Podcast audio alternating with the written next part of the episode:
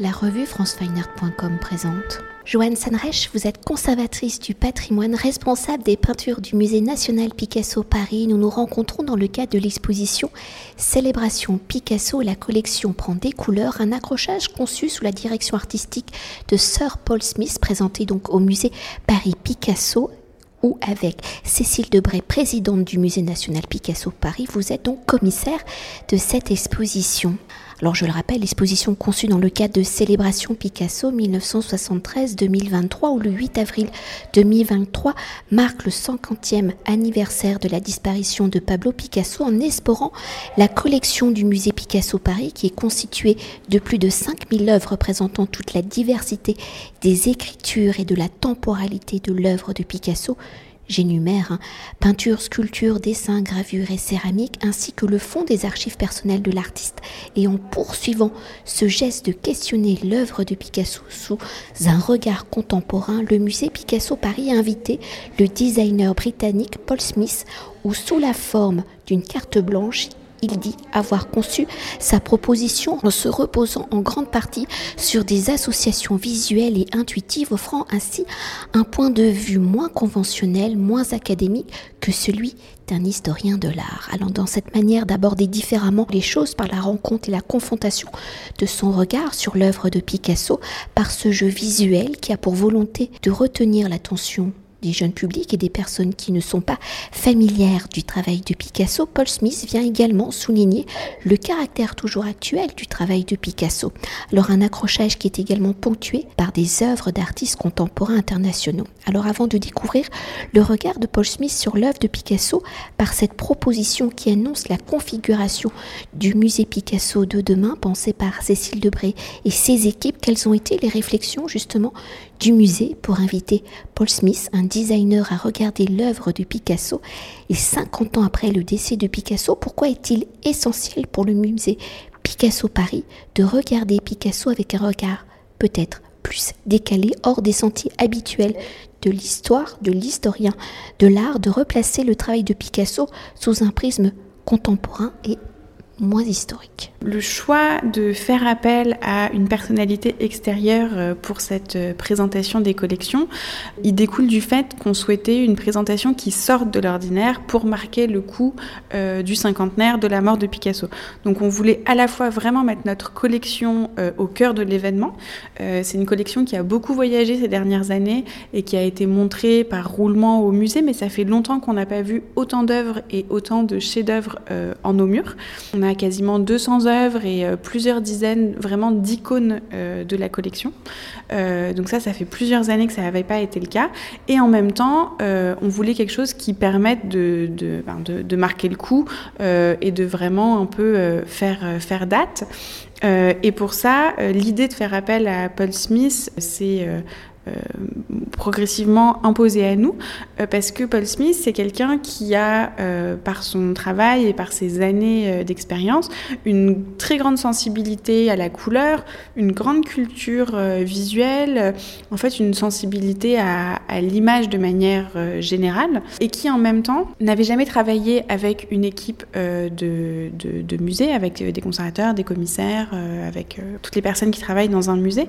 Et ça, pour nous, c'était aussi un important puisque ça permettait de nous assurer qu'il n'allait pas se sentir euh, limité et qu'il allait proposer des choses euh, un scénographe plus classique euh, se serait pas senti autorisé à, proposer. Typiquement, on, a un accrochage euh, dans lequel on, on donne une part très importante à la couleur, euh, ce qui est vraiment très rare en fait. Le modèle dominant dans les musées d'art moderne, c'est vraiment celui du white cube, qui a maintenant plusieurs dizaines d'années, mais qui est quand même omniprésent partout. et le fait de proposer des couleurs aussi franches et autant de couleurs différentes dans le parcours, c'était très naturel et très spontané euh, pour Paul Smith. Et je crois qu'il se rendait même pas forcément compte à quel point nous, on n'a pas l'habitude de faire euh, ce genre de proposition. Et cet événement, ça nous permet aussi d'imaginer ce qu'on veut pour le musée euh, à partir de l'année prochaine, puisque la 2023, c'est une année un peu particulière, avec donc euh, cet événement sous la direction artistique de Paul Smith euh, au printemps. à l'automne, le musée va accueillir une grande exposition sophicale pendant que notre collection se disperse un peu aux quatre coins du monde pour soutenir des expositions qui font partie de ce projet Célébration, qui est un projet d'une quarantaine d'expositions à travers le monde, notamment en Europe et aux États-Unis. Euh, donc notre collection va être mise à contribution euh, très largement et on s'en réjouit puisque ça permet d'avoir aussi de permettre euh, différents points de vue sur l'étude de, de, Picasso.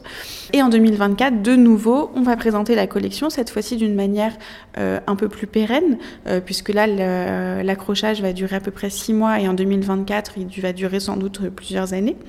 Euh, même s'il y aura des, petits euh, roulements. Et donc, ça a une dimension un peu de test, cet accrochage euh, avec Paul Smith. Ça nous permet de voir ce qui fonctionne, ce qui fonctionne pas, quelle place on veut donner à la couleur, quelle place on veut donner à l'art contemporain, puisqu'il y a un certain nombre d'artistes contemporains qui sont présents dans l'accrochage, quels sont les rapprochements qui fonctionnent.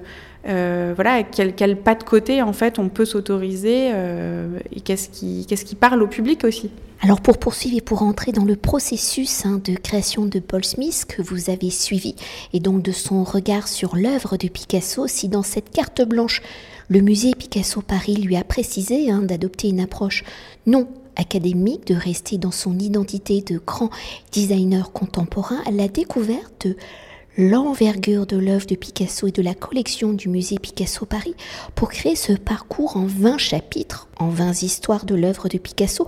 Quelles ont été les réflexions de Paul Smith et du musée Picasso Paris pour dessiner ces 20 histoires de l'œuvre de Picasso?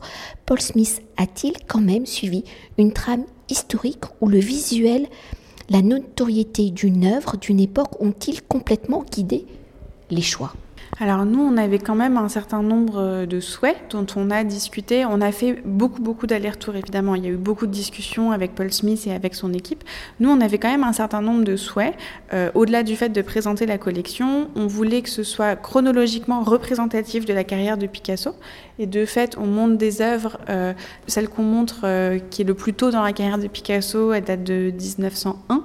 Et on va jusqu'en 1972. Donc on a plus de 70 ans de création qui sont représentés au musée. Euh, donc on voulait quelque chose de chronologiquement assez large et on voulait que l'ensemble des techniques que Picasso a travaillées soient présentes. Euh, donc peinture, dessin, céramique, euh, sculpture, gravure. Et on voulait que les grandes thématiques qu'il a aussi présentées, enfin qu'il a travaillées tout au long de sa, sa, carrière, soient également représentées. Donc partant de ça, on a fait des propositions de groupes d'œuvres qui nous semblaient cohérents en disant... Bah, on va par exemple bloquer tous les chefs-d'œuvre de la période bleue qui sont dans la collection, c'est-à-dire euh, trois peintures qu'on a quasiment, je pense, jamais montrées ensemble euh, au musée. Ça, c'est vraiment un événement. Euh, donc là, on, peut faire quelque chose autour de la période bleue si on le souhaite. On, voilà, on a fait un peu des, propositions comme ça, et lui, parfois, a dit bon bah, les œuvres de la période bleue très bien, on va les prendre telles quelles, et puis moi je voudrais qu'on les présente sur fond bleu c'était pas ça allait pas forcément de soi parce que nous on s'est demandé si le fond bleu ça allait pas un peu euh, euh, annuler en fait le bleu des œuvres qui est quand même un bleu assez euh, assez profond. Et en fait sur place je il faudra que vous, vous, fassiez votre opinion par vous-même, mais il me semble que le, le bleu des murs, euh, finalement, souligne, euh, permet d'observer encore plus de nuances de bleu euh, dans les œuvres qui sont présentées dans la salle. Et voilà, parfois, on a aussi des groupements d'œuvres dont Paul Smith ne savait pas forcément comment se saisir, donc on les a re-répartis entre d'autres salles. Donc voilà, il y a eu un certain nombre de, comme ça, d'allers-retours en fonction de ce que nous, on jugeait vraiment important, des œuvres qu'on estimait nécessaires nécessaire dans l'accrochage, euh, en fonction aussi de si ça l'inspirait euh, ou pas, puisqu'il y a eu une question d'inspiration euh, dans les propositions qu'il nous a faites. et comme toujours, c'est un peu une question d'équilibre en fonction des, voilà, des souhaits des uns et des autres, sachant que c'est quand même plutôt nous qui avons eu la main sur les œuvres, mais que c'était important que ce soit des œuvres dont lui puisse s'emparer pour proposer un projet qui était intéressant, qui ait des rythmes dans le parcours, que ce soit pas que des salles visuellement extrêmement fortes parce que sinon on risquait un peu l'overdose. Donc il fallait aussi des, temps de respiration, des salles un peu plus, un peu plus sages, si je puis dire. voilà, donc tout ça a mis du temps à se mettre en place. Le parcours a beaucoup changé en, pendant tous les mois au, cours desquels on a travaillé. Et il faut voilà, voir ce que vous pensez du résultat. Et alors pour poursuivre, mais euh, je pense qu'on a déjà euh, abordé euh, ce point, vous l'avez déjà plutôt évoqué, mais dans l'élaboration de ce parcours, par son regard de designer et avec la complicité de Sylvie Jobard, donc scénographe, en reprenant le titre de l'exposition avec La collection prend des couleurs, comment Paul Smith a-t-il visuellement imaginé ce parcours mis de la couleur dans la collection du musée et dans l'œuvre de Picasso, peut-être aller au-delà de cette fameuse salle? Bleue, chaque chapitre de l'exposition, chaque histoire de l'œuvre de Picasso a-t-elle sa propre identité? Designée par Paul Smith ou est-ce une déclinaison d'une identité? Même Moi, je connais la réponse, mais et comment Paul Smith casse-t-il justement les codes des accrochages dits muséales? Vous l'avez déjà éporté avec le fameux White Effectivement, la, troisième entité un peu qui a participé à ce projet, c'est toute l'équipe de scénographie, euh, en la personne euh, notamment de Sylvie Jodard, qui a été importante pour euh, traduire en fait dans l'espace ce que Paul Smith avait euh, imaginé euh, sur le papier. Euh, donc il y a eu tout un travail sur le choix des matériaux, sur le choix des couleurs, où il a vraiment fallu rentrer dans le concret et là faire des propositions à Paul Smith pour voir si comment être au plus proche de ce qu'il avait imaginé, avec en même temps toutes les contraintes qui sont inhérentes à un parcours muséal, des matériaux qui doivent être traités de certaines manières contre le feu, qui doivent euh, euh, qui doivent, enfin, dans lequel les, les, publics ne doivent pas se prendre les pieds euh, dans les tapis, etc. Donc il y a ensuite tout un champ auquel Paul Smith évidemment n'avait pas pensé puisque c'était pas son c'était pas son travail euh, et ensuite, je dirais, euh, ben, c'est lui qui le dit, hein, il dit qu'il il, pense de façon euh, latérale. C'est un peu une idée de dire qu'il fait toujours un pas de côté. et je pense qu'il laisse venir à lui, en fait, en fonction des associations un peu visuelles qu'il peut faire. Donc, parfois, c'est un travail sur la couleur. Parfois, c'est parfois en fait, ce qui a été le plus intéressant, je pense, dans ce projet, c'est que de manière assez inattendue, parce que Picasso et Paul Smith, ils n'ont absolument rien à voir l'un avec l'autre. Mais en fait, plus on entrait dans le projet, et plus par moments comme ça, on voyait des sortes de, de collisions de leurs univers euh, un peu, euh, un peu inattendu. Donc, par exemple, alors sur la, sur la question du costume, Picasso, euh, vous savez, s'est beaucoup intéressé à l'univers du cirque pendant sa période rose. Et même euh, plus tard, il, a peint, on montre dans l'exposition deux portraits de son fils Paul déguisé en Arlequin ou en Pierrot, donc des personnages de la Commedia dell'arte. Et donc sur cette thématique, et puis il a peint, il a fait beaucoup de dessins préparatoires pour des costumes de ballet. Donc autour de cette thématique, évidemment, du costume, il pouvait que, euh, ça ne pouvait que intéresser euh, Paul Smith, euh, qui en a fait, je pense, une salle assez spectaculaire où il prend les motifs des costumes de Pierrot et d'Arlequin, qu'il agrandit à, à, grande échelle sur, le, sur le mur. Donc là, par exemple, on a vu comment leurs deux univers pouvaient se synchroniser, en fait. Et puis, je, pense qu'en fait, Paul Smith est aussi assez sensible à l'humour de Picasso, à son petit côté parfois un peu, euh, un peu, un peu farfelu, un peu euh, décalé, que nous, on n'a pas tellement l'habitude en tant qu'historien de l'art de, souligner. Euh, on, a, on a plus l'habitude de travailler sur les grands mouvements, les grandes périodes, les œuvres importantes, et on oublie parfois de revenir aussi à ce côté que les, ses amis et les gens qu'il connaissent à l'époque soulignent souvent son côté assez spontané, assez drôle, sa capacité à, en deux temps, trois mouvements, à détourner un objet, à faire un petit croquis euh, humoristique, etc. Et Paul Smith, il a été assez sensible à ça et euh, il a, on a un peu exhumé euh, comme ça, les, ben, par exemple, le magazine Vogue sur lequel Picasso dessine et il détourne toutes les photos de mode en rajoutant des petits diablotins ou des petits, des petits, des petits lutins grimaçant. Euh, alors en plus c'est Vogue, donc euh, c'est euh, le magazine de mode par excellence. Donc ça c'était quand même du pain béni pour nous et pour, et pour Paul Smith. Mais voilà, je dirais que de deux univers a priori très différents, mais comme souvent finalement plus on rentre dans le plus on rentre dans le détail et plus on sent qu'il y a des affinités là où on les attendait pas forcément. Et d'ailleurs, moi j'aimerais peut-être m'attarder sur une salle particulière qui est celle des pièces uniques avec la céramique. Mhm. Alors ça, c'est une salle, euh, comme je disais, on, avait vraiment à cœur de présenter les différentes techniques que Picasso a travaillées tout au long de sa, de sa vie. La céramique, elle prend une place importante dans l'œuvre de Picasso à partir de la fin des années 40, au moment où il s'installe à Valoris, qui est un village de potiers, qui est déjà connu pour sa pratique de la, céramique. Et dans cette, salle, en fait, on présente 12 plats, euh, ce qui est vraiment une toute petite fraction, une toute petite proportion de la collection de céramique euh, qu'on a. Euh, surtout que notre collection de céramique, c'est à la fois des plats, mais on a aussi des vases, des bouteilles, des sujets euh, inspiré du bestiaire ou de la, du corps humain.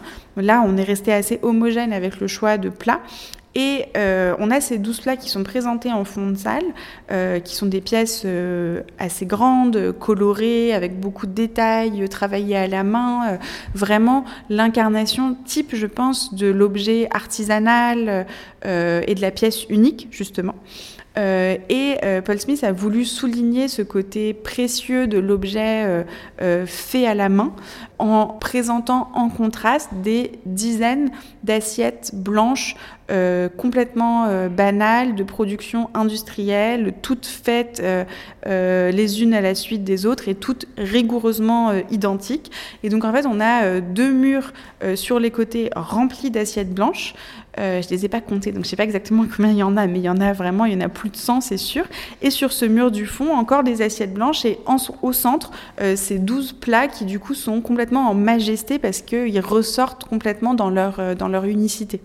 Et une dernière chose pour conclure notre entretien et évoquer cet accrochage à travers votre regard d'historienne, de conservatrice du patrimoine et de responsable des peintures du Musée national Picasso Paris.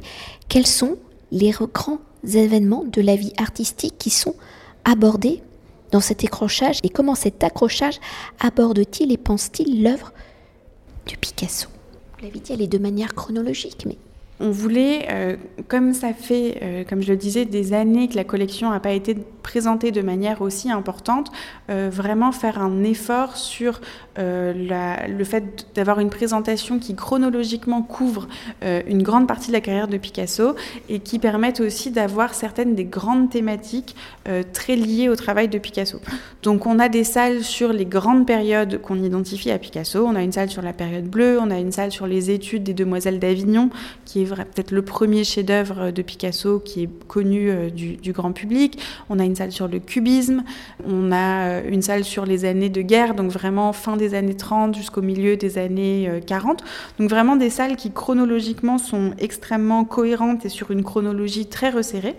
Et après, on a par exemple une salle autour de la tauromachie avec des œuvres qui datent de différentes époques, mais qui montrent comment c'est un sujet qui traverse euh, la carrière de Picasso, qui a à la fois proposé des sculptures, on, voit une sculpture d'une tête de taureau, des peintures, euh, qui a illustré un manuel de tauromachie, la réédition d'un manuel de tauromachie.